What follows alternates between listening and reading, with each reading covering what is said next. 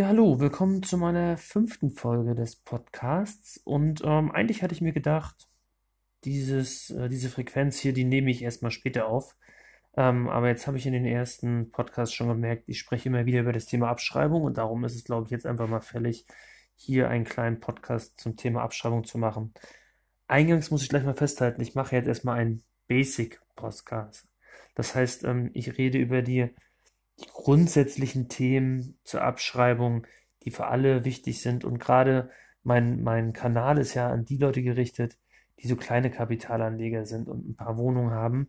Ähm, es gibt ja auch noch besondere Themen bei den Abschreibungen, über die werde ich wahrscheinlich nach und nach immer mal wieder eigene kurze Artikel machen. Ähm, aber das würde einfach hier zu weit führen, das alles zu nennen und damit würde ich auch die hinsichtlich der Personen, die Basics hören wollen, die würde ich überfrachten mit zu viel Wissen, was sie jetzt nicht verarbeiten können. Also nur mal vorab werde ich jetzt schon mal sagen, ich werde hier äh, nichts dazu sagen, wie es eigentlich ist, wenn ich vorher ähm, ein Objekt privat vermietet habe und zukünftig ähm, äh, privat genutzt habe und zukünftig vermiete. Oder wie es ist, wenn ich ein Objekt vorher im Betriebsvermögen hatte und jetzt ins Privatvermögen überführe zum Vermieten. Wie es ist, wenn ich geerbt habe. Was ist, wenn ich einen Niesbrauch äh, Recht in Anspruch nehme ich habe auch schon öfter mal ähm, im, im, Netz dann so Artikel gesehen wie 6b-Rücklage. Auch das ist hier kein Thema, weil da geht es um äh, Objekte, die im Betriebsvermögen sind. Das ist alles nicht meine Zielgruppe. Ähm, es gibt auch außergewöhnliche Abschreibungen für Brand etc. Auch das kann man, glaube ich, alles mal in zukünftigen äh, Einzelpodcasts machen, für die Leute, die es interessiert. Ähm, beim Thema Abschreibung sind wir auch immer wieder beim Thema 15%-Grenze in den ersten drei Jahren. Dazu gibt es definitiv einen eigenen Podcast. Auch das wird hier kein Thema. Was ist, wenn ich eine falsche AFA mache? Auch das Thema ähm, 7b ähm, für, also Abschreibung, Paragraph 7b Einkommensteuergesetz für Mietwohnungsneubau ist ja auch in aller Munde oder Sanierungs-AFA. Das sind alles Themen, da muss ich eigene äh, Artikel zu machen, weil das hier zu weit führen würde. Ähm, das gleiche ist bei, was ist, wenn ich nachträgliche Anschaffungskosten habe oder auch was ist, wenn ich zum Beispiel mit Abrissabsichten kaufe. Ich wollte sie einfach mal nennen, damit ihr einfach mal im Eingang äh, dieses Podcasts schon mal seht, wie viele besondere Facetten es bei den Abschreibungen gibt. Und über die kann ich alle irgendwann mal reden. Und wie gesagt, sagt mir, wenn ihr zu irgendwas speziell jetzt schon was hören wollt, ich mache euch einen eigenen Podcast dazu. Aber was ich nicht mache, ist es jetzt bei den Basics mit ansprechen. Also kommen wir zurück zu den Basics. Ähm, Grundlage, habe ich ja schon in den ersten Videos mal gesagt, Grundlage für die Abschreibung sind immer die Anschaffungs- oder Herstellungskosten. Wie man die Gruppe ermittelt, ähm, da verweise ich mal auf den dafür erstellten Podcast. Ähm, jetzt haben wir die ermittelt. Also wir haben jetzt Anschaffungskosten. In, meinem, in einem anderen Podcast hatte ich ja dieses Beispiel, ähm, immer dieses, ich kaufe eine Eigentumswohnung, kostet 100.000 Euro. Jetzt sagen wir mal, die Anschaffungskosten für den Gebäudeanteil Ne, es ist ja wichtig, dass ihr daran denkt, dass ihr im Notarvertrag den Gebäudeanteil gleich festlegt, ähm, damit ihr nicht hinterher äh, mit dem Aufteilungstool der Finanzverwaltung arbeiten müsst, was im Zweifel immer schlechter für euch ist. Ähm, sagen wir mal, wir kommen auf 80.000. Hört sich relativ realistisch an. Wir haben 80.000 Euro Gebäudeanteil. In den Anschaffungskosten waren ja gerade nicht sofort abzugsfähige Aufwendungen drin. Auch dazu habe ich ja einen, äh, einen Podcast gemacht. Ähm, also sprich sowas wie Finanzierungskosten etc. ist da alles nicht drin. Wir sind wirklich bei den Anschaffungskosten nur für den Gebäudeanteil. So, was passiert jetzt? Diese 80.000 kriegt ihr natürlich nicht sofort als Kosten. Ja, die kriegt ihr erstmal als festgestellten Wert. Beziehungsweise müsst ihr ihn selber auch berechnen. Kann man relativ einfach in Excel machen. Ähm, wir sind jetzt bei dem Punkt, er ist festgestellt. In dem Moment, wo Übergang Nutzen und Lasten ist. Also sprich nicht, wann bezahlt ihr den Kaufpreis, sondern wann ist Übergang Nutzen und Lasten. Das wird im Notarvertrag festgelegt. Wir mal ein Beispiel. Ihr habt irgendwie Notarvertrag Ende 2019 gehabt, Übergabezeitpunkt ist der erste 7.2020. Dann könnt ihr ab 1.7.2020 Abschreibung Geltung machen. Also ich sage jetzt mal Abschreibung, zukünftig sage ich AFA ist einfacher. Ähm, die Abkürzung für Abschreibung ist ähm, die AFA. So, dann könnt ihr ab 1.7. die Abschreibung geltend machen. Das heißt, äh, wenn ihr jetzt aber keine Eigentumswohnung kauft, sondern ähm, ich sag mal, ihr kauft vom Bauträger eine, nicht von jemand anderes eine Eigentumswohnung kauft, sondern vom Bauträger eine, eine neue Eigentumswohnung. Dann gilt da natürlich die Bezugsfertigkeit. Also wann kann man das Ganze vermieten? Und dann kriegt ihr die Abschreibung ab dem 1.7 Egal, ob ihr zu dem Zeitpunkt schon vermietet oder noch einen Mieter sucht. Wichtig ist nur eins, ihr müsst die Vermietungsabsicht schon am 1.7. gehabt haben. Wenn die nicht da ist, kriegt ihr auch keine, kriegt ihr die Abschreibung nicht. Abschreibung selber ist praktisch ein, ein Kostenwert, den ihr im Rahmen eurer Überschussermittlung bei den Einkünften aus Vermietung und Erpachtung in der Steuererklärung ansetzen könnt. Obwohl ihr ihn geldmäßig erstmal in den einzelnen Monaten, wo ihr es ansetzt, nicht spürt. Außer natürlich im Rahmen der Tilgung, aber dazu sage ich nachher nochmal was, wie sich die Abschreibung im Verhältnis zur Tilgung verhält. So, wie hoch ist denn eigentlich dann diese, die Abschreibung? Und ähm, da gibt es zum Beispiel ähm, im, im, Gesetz, also das findet ihr alles wieder, grundsätzlich alles wieder in Paragraph 7 Einkommensteuergesetz. Da gibt es zum Beispiel so eine Vorschrift ähm, mit 3%, das ist für, ähm, wenn ihr ähm, ein Gebäude im Betriebsvermögen habt, ähm, das will ich hier mal nicht nennen, sondern das, was für euch mehr wichtig ist, das sind die die immer wieder bekannten 2% oder die 2,5%. 2,5 gibt es für alle Objekte, die ein Baujahr vor 1925 haben und ab 1925 gibt es die 2%. Da ist jetzt auch grundsätzlich erstmal egal, ähm, ähm, ich sag mal, ob das Ding jetzt neu ist oder auch schon 50 Jahre alt. Das ist ein pauschalierter Wert, den das Finanzamt einheitlich ansetzt, egal wie alt das ist. Ja, also die einzige Altersgrenze ist diese 1925 äh, hinsichtlich des An äh, Prozentwertansatzes. Aber das Finanzamt guckt erstmal nicht hin, kaufe ich hier ein Gebäude, was schon 50 Jahre alt ist oder ist es erst 5 Jahre alt? Es gibt trotzdem nur 2% AFA. Darüber kann man sich natürlich streiten. Ähm, da empfiehlt es sich im Zweifel ein Gutachten erstellen zu lassen, das explizit festlegt, dass die Nutzungsdauer in unserem Fall bei 2% wäre die Nutzungsdauer ja 50 Jahre. Wenn das Gutachten sagt, nee, nee, das Ding ist nur noch 40 Jahre, ja, dann hat das Finanzamt sch äh, schlecht Argumente dagegen, wenn Gutachten vorliegt. Wenn ihr von euch aus sagt, das Ding ist nur noch, das hält nur noch 30 Jahre, weil das eigentlich Schrott ist, ähm, dann, äh, und ihr wollt kein Gutachten machen lassen, weil das ist relativ teuer, dann äh, sind die Argumente natürlich nicht mehr auf eurer Seite, dann wird es relativ schwierig. Ähm, ich selber bin auch dabei, äh, so einen Fall gerade mal ähm, durchprüfen zu lassen vom Finanzamt und befinde mich da gerade im Einspruchsverfahren. Da kann ich zukünftig auch mal drüber berichten, wie das, wie das sich so verhält. Aktuell, weil das Thema noch offen ist, möchte ich darüber eigentlich nicht sprechen. Ähm, da gibt es gegebenenfalls die Möglichkeit, ähm, über andere AFA-Sätze nachzudenken im Zusammenhang mit diesem Tool, was das Finanzamt verwendet. Aber wie gesagt, zu dem Tool werde ich mal einen eigenen Podcast machen und zu diesem Thema ähm, ähm, AFA-Laufzeit äh, AFA verkürzen. Ähm, da werde ich auch ein eigenes ähm, äh, einen eigenen Podcast mal zu machen, wo ich über meinen eigenen Fall mal sprechen werde. Aber wie gesagt, zu gegebener Zeit, wenn das alles ähm, mit der Rechtsbehelfsstelle beim Finanzamt geklärt ist. Ja, ähm, grundsätzlich ist die AFA dann linear, also sprich 2% jedes Jahr. Ähm, es gibt auch degressive AFA, das ist aber eher für Altfälle gedacht. Ähm, aktuell ist es eher schwieriger, von der, von der degressiven AFA zu sprechen. Ähm, wenn man mal dieses ganze Thema Mietwohnungsneubau und Sanierungs-AFA außen vor lässt. Das hatte ich ja gesagt, darüber muss man dann auch separat was machen. Grundsätzlich linear 2%. Ähm, ja, und wie gesagt, war ganz wichtig, verlasst euch nicht auf das Aufteilungstool der Finanzverwaltung, legt den Wert im Notarvertrag fest. In unserem Fall war der jetzt 80.000 und es begann am 1.7., sagen wir mal 2020. Das heißt in der Konsequenz, ihr kriegt ja 2% AFA auf 80.000, das sind 1.600 und weil wir dieses Jahr erst ab 1.7. loslegen, natürlich nur sechs Zwölftel dieses Jahres.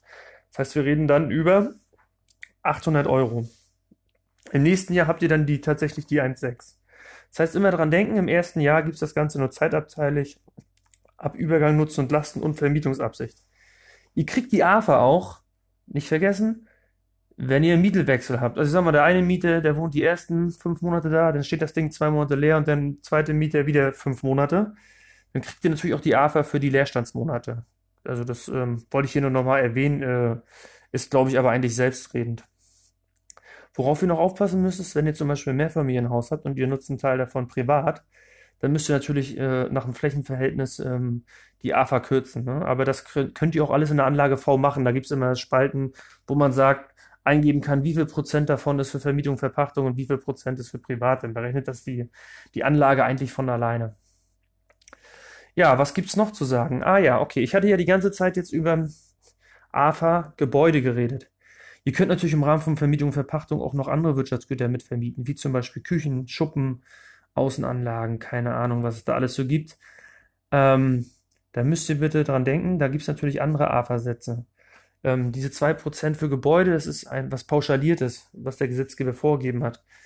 Ähm, bei allen anderen Wirtschaftsgütern gibt es Nutzungstabellen, die auch ähm, die Finanzverwaltung vorgibt. Diese äh, sogenannten AFA-Tabellen, ähm, da äh, wird zum Beispiel regelmäßig davon gesprochen, dass eine, eine Küche zehn Jahre Nutzungsdauer hat. Das ist immer der Nutzungsdauerwert für neue Gegenstände. Ähm, das heißt, ihr habt jetzt zum Beispiel, baut da eine Küche ein in eure Wohnung, die ihr ab 1.7. vermietet.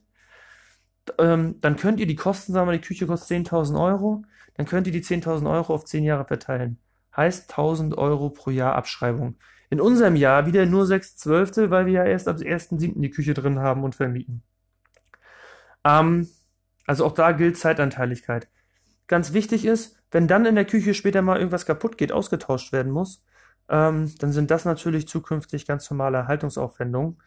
Ähm, also sprich, ihr müsst dann da mal irgendwie äh, eine Kleinigkeit austauschen. Ceranfeld ist kaputt oder was auch immer, kostet 500 Euro extra, dann könnt ihr die 500 Euro natürlich extra absetzen, weil das Wirtschaftsgut an sich, die Küche selber, ähm, als Wirtschaftsgut weiter fortbesteht und natürlich über die Abschreibung geltend gemacht wird und das andere dann reine Reparaturaufwendungen sind. Ähm, ja, wenn ihr zum Beispiel eine Küche mitkauft im Rahmen des Notarvertrags und die hat zum Beispiel, äh, ihr wisst, die ist schon fünf Jahre alt, also lasst euch Bestätigung geben, wann diese Küche gekauft wurde. Dann könnt ihr im Zweifel ähm, diese Küche auch über einen kürzeren Zeitraum ähm, abschreiben lassen. Da empfiehlt sich immer die Restnutzungsdauer zu nehmen. Restnutzungsdauer ist praktisch, ähm, ihr habt jetzt ähm, äh, eine Küche, die ist zehn, die wird grundsätzlich zehn Jahre genutzt und sie ist jetzt drei Jahre alt dann ist die Restnutzungsdauer noch sieben Jahre. Dann verteilt ihr den Kaufpreis, der ist ja auch geringer, als wenn ihr es neu gekauft hättet, auf sieben Jahre zum Beispiel. Auch das ist möglich. Dafür müsst ihr aber irgendwelche Nachweise führen. Also ich empfehle euch immer, irgendwelche Nachweise zu haben, woraus sich ähm, eure Berechnungsgrundlagen ergeben. Ähm, schätzen geht natürlich auch immer, wird aber in der Nachführung immer ein bisschen schwieriger. Ähm, ja, den Wert einer Küche, die ihr beim Notarvertrag mit übernehmt, ähm, empfiehlt sich natürlich auch in den Notarvertrag mit reinzuschreiben. Ähm, gerade weil dafür natürlich auch, wie schon mal in einem anderen Podcast erwähnt, keine Grunderwerbsteuer anfällt. Ja, bei Schuppen, ähm, Außenanlagen etc., da gibt es andere Nutzungsdauern, da müsst ihr dann einfach mal äh, mal googeln. Google hilft bei sehr vielen Themen. Einfach mal Abschreibung und Schuppen eingeben, dann ähm, werdet ihr sehen, dass da andere Werte rauskommen. Ähm, in den einzelnen AFA-Tabellen, gibt's, da gibt es eine allgemeine AFA-Tabelle und da gibt es auch AFA-Tabellen für gewisse Wirtschaftszweige. Da findet man heutzutage einen Großteil von den Sachen, die man abschreiben möchte, immer wieder. Ähm, ja, was gibt es eigentlich noch zu sagen? Ah ja, bei Vermietung und Verpachtung gibt es noch andere Wirtschaftsgüter, ähm, an die ihr erstmal gar nicht denkt, die aber auch der AFA unterliegen. Sind zum Beispiel so eine Themen wie, ihr habt jetzt für eure Vermietung und Verpachtung Handy oder ihr habt ein PC oder, oder Laptop oder Drucker oder Scanner, was auch immer. Ich meine, ähm, da muss man immer fair zum Finanzamt sein. Ne? Wenn ihr eine kleine Wohnung vermietet, ähm, dann ein Handy zu 100% anzusetzen oder ein PC, Laptop, Drucker etc. zu 100% ansetzen, finde ich immer relativ ähm, schwierig. Ne? Also ähm, das ist einfach nicht plausibel, dass ihr das Ding nicht auch privat nutzt. Ähm, desto mehr Wohnungen ihr habt, ja, desto höher ist aber auch der Anteil der Nutzung für Vermietung und Verpachtung. Das heißt, bei einer Wohnung, wenn ihr da mit 50 Prozent rangeht, könnt ihr das bestimmt gerade noch so durchkriegen. Also 50 Prozent Anteil Vermietung und Verpachtung. Wenn es mehr Wohnungen werden, also ihr verwaltet in der 10, 20 Wohnungen, dann ist, glaube ich, auch ein höherer Anteil dieser Kosten äh, durchaus legitim zum Ansetzen bei Vermietung und Verpachtung. Ähm, wie macht ihr das dann? Ihr berechnet die Kosten, ähm, sagen wir mal ein Handy und sagt, 50 Prozent dieser Handykosten sind sofort Abzugs, äh, sind abzugsfähig im Rahmen der Einkünfte aus Vermietung und Verpachtung. Ne, und das gilt natürlich auch für die Sachen, die hinten dran hängen. Am Handyvertrag hängt zum Beispiel ja auch die monatliche Grundgebühr. Ähm, an einem äh, Drucker hängt auch das Druckerpapier etc. Ne, wobei ich sage, den Drucker würde ich vielleicht nur anteilig ansetzen, weil ich sage, der wird auch privat genutzt. Beim Druckerpapier, da kann man ja schon gucken, ob man sagt, ich kaufe separates nur für Vermietung und Verpachtung ein, weil ich äh, ne, weil man das besser trennen kann. Das muss, den Prozentsatz müsst ihr für euch selber einfach mal rausfinden. Aber ansetzen finde ich legitim und das sind wiederum Kosten, an die viele gar nicht denken, aber die natürlich auch bei Vermietung, Verpachtung dazugehören. Weil sie logischerweise auch da gebraucht werden.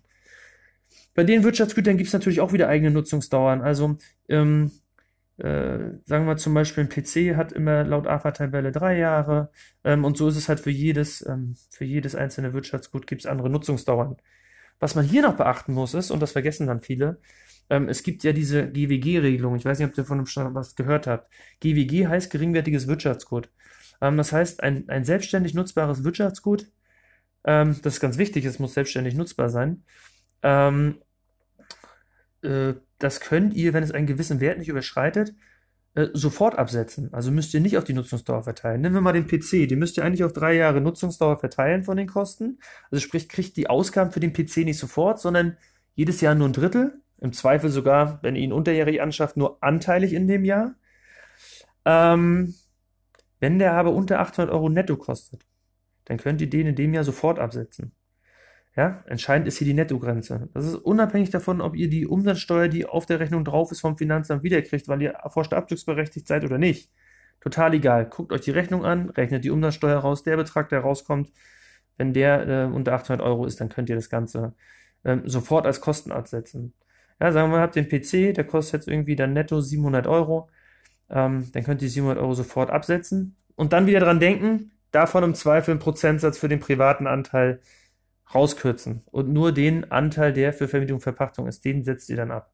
Aber für die 800-Euro-Grenze würde ich immer ähm, den Wert nehmen, der auf der Rechnung steht. Also ich würde nicht den Rechnungswert nehmen und sagen, davon ist 50% für Vermietung und Verpachtung. Und wenn der Wert unter 800 ist, dann ist es ein GWG. Nein, so würde ich nicht rangehen. Guckt euch erst das Wirtschaftsgut an. Seid ihr da unter 800 Euro netto, dann seid ihr in der GWG-Regelung und dann macht ihr den äh, Anteil für Vermietung Verpachtung, rechnet den raus und den privaten nehmt ihr äh, äh, als nicht abzugsfähig dazu. Ähm, das aus meiner Sicht ähm, ist ganz wichtig.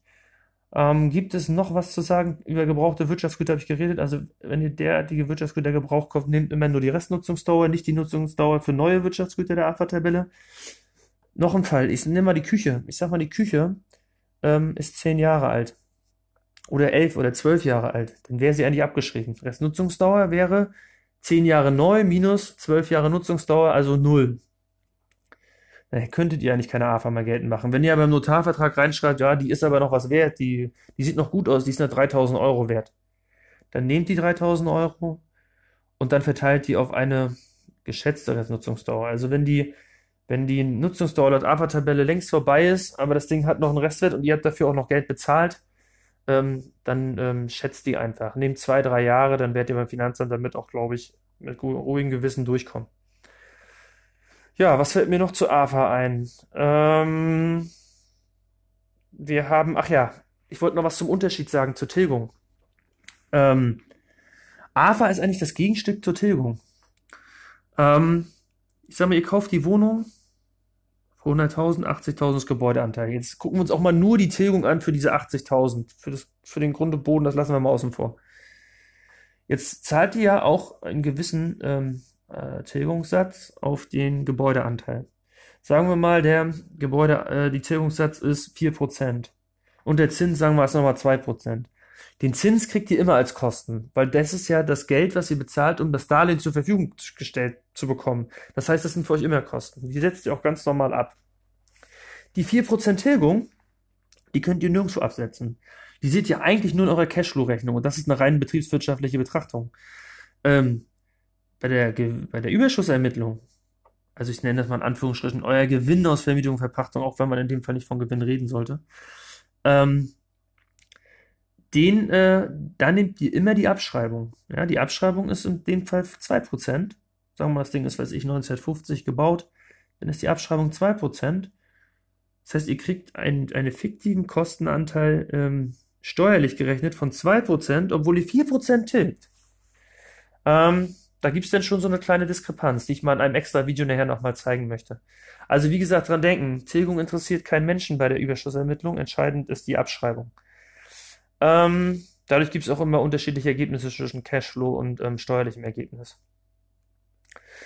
Was ist ganz wichtig eigentlich? Ähm, wenn ihr darüber nachdenkt, dass ihr nicht die 2% AFA wollt, sondern ein bisschen mehr und mit dem Finanzamt streiten wollt, ob ihr das über die Tool-Variante macht, die ich jetzt gerade plan, geplant habe, oder ob ihr das Ganze ähm, über ein Gutachten macht, denkt dran, wenn ihr das Ganze innerhalb von zehn Jahren eh verkaufen wollt, dann ist das total schwachsinnig, was ihr gerade an Zeit, Nerven und Geld investiert. Weil die AFA ist ähm, ein, ein fiktiver Wertverlust, den ihr jetzt geltend macht, der euch aber im Rahmen einer Veräußerung innerhalb von zehn Jahren wieder einholt. Zu dem Thema Verkauf innerhalb von zehn Jahren ist ja ein privates Veräußerungsgeschäft nach 23 Einkommensteuergesetz. Werde ich eh nochmal einen eigenen Podcast oder vielleicht sogar mehrere machen. Mal sehen, was das Thema so hergibt. Ähm, und da ist ganz wichtig, ähm, wenn ihr da verkauft innerhalb, sagen wir nach fünf Jahren und ähm, die geltend gemachte AFA führt ja immer dazu, dass euer Restbuchwert sinkt. Also ihr fangt mal mit 80.000 an und dann seid ihr nach fünf Jahren vielleicht bei, keine Ahnung, wir mal 70.000 und ihr verkauft das Ganze nach fünf Jahren für 100.000. Dann habt ihr zwar 10.000 Euro AFA geltend gemacht, aufwandsmindernd, aber im Rahmen der Veräußerung habt ihr jetzt 100.000 minus 70.000, 30.000 Gewinn. Hättet ihr euch drum gekämpft, dass ihr nicht 10.000 AFA in den ersten fünf Jahren habt, sondern vielleicht 20.000, dann hättet ihr jetzt vielleicht 20.000 geltend gemacht, hättet aber ein Restbuchwert von 60.000. Das heißt, A, 80.000 minus 60. Okay, jetzt habe ich mit falsches Beispiel, weil ich beim Gebäude war. Also was ich sagen will ist, ihr habt dann einen höheren Aufwand geltend gemacht, der euch jetzt aber im Rahmen des Veräußerungsgewinns wieder einholt. Das heißt, es macht überhaupt keinen Sinn, darüber zu kämpfen, ähm, äh, wenn wir so eine Konstellation haben. Außer natürlich, ihr seid wieder bei der Problematik, ihr habt in den einzelnen Jahren unterschiedliche Steuersätze. Aber auch dazu, wie gesagt, kommt noch ein eigener Podcast. Ähm, aber ich glaube, das wäre auch zu vernachlässigen. Also wirklich, wenn ihr in dem Bereich Buy and Hold seid und wenn ihr darüber nachdenkt, vielleicht nach zehn Jahren irgendwann mal steuerfrei verkaufen zu wollen, dann macht es natürlich Sinn, äh, höhere AFA geltend zu machen. Weil nach 11, 12, 13 Jahren interessiert niemanden der Restbuchwert. Und dann ist es natürlich cool, wenn der Restbuchwert durch erhöhte AFA äh, so weit reduziert wurde, dass ihr immer schön jedes Jahr euren Aufwand gedrückt habt und am Ende die Differenz, die dann entsteht, die im Zweifel durch höhere AFA höher ist, steuerfrei vereinnahmen dürft. Ja, auch das nochmal ein kleiner Hinweis. Ach so, was ich noch sagen wollte, ist, wenn ihr zum Beispiel ein Thema habt, ich sag mal, ihr kauft vom Bauträger ein, ein, ein, ähm, eine Eigentumswohnung, die dann bezugsfertig ist. Wenn da irgendwas mit Umsatzsteuer drin steht, die Umsatzsteuer gehört natürlich nicht ähm, zu den Anschauungskosten. Die Umsatzsteuer könntet ihr im Zweifel, okay, das ist falsch gesagt, das stimmt nicht ganz. Also, Sagen wir, es ist eine Ferienwohnung und ihr macht die ganze Ferienwohnung mit Untersteuer. Dazu glaube ich auch, ein eigener Podcast wäre auch nicht schlecht, werde ich mal machen. Ähm, jetzt sagen wir mal, die Vermietung der Ferienwohnung ist mit Umsatzsteuer. Dann kriegt ihr natürlich die, ähm, die Vorsteuer, also sprich die Umsatzsteuer, die euch in Rechnung gestellt wird, die nennt man Vorsteuer.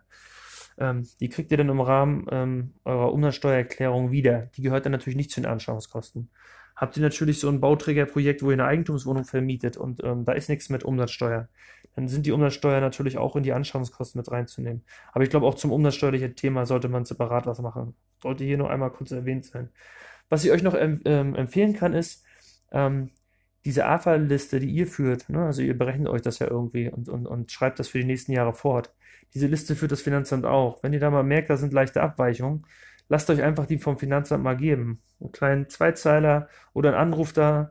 Die Finanzämter geben das eigentlich raus. Dann weiß man zumindest, dass man den gleichen, den gleichen Bestand an Zahlen hat. Ja, was man so als kleine äh, Quintessenz mitnehmen kann, die AFA ist natürlich ein fiktiver Wert. Ne? Also der, der beruht auf, auf fiktiven Prozentsätzen. Der fließt äh, so gesehen nicht über einen längeren Zeitraum äh, als Geld ab, sondern das ist meistens eine einmalige Investition, die dann aber ähm, zahlentechnisch auf mehrere Jahre verteilt wird. Das heißt, immer wenn ihr von Abschreibung redet, dann redet ihr gerade nicht über Cashflow. Das solltet ihr vielleicht so als kleine Quintessenz mitnehmen. Ja, wenn Fragen sind, ähm, macht das über meine hoffentlich bald verfügbaren Medien. Ähm, ja, und sonst freue ich mich schon auf den nächsten Podcast. Bis dahin, ciao, ciao.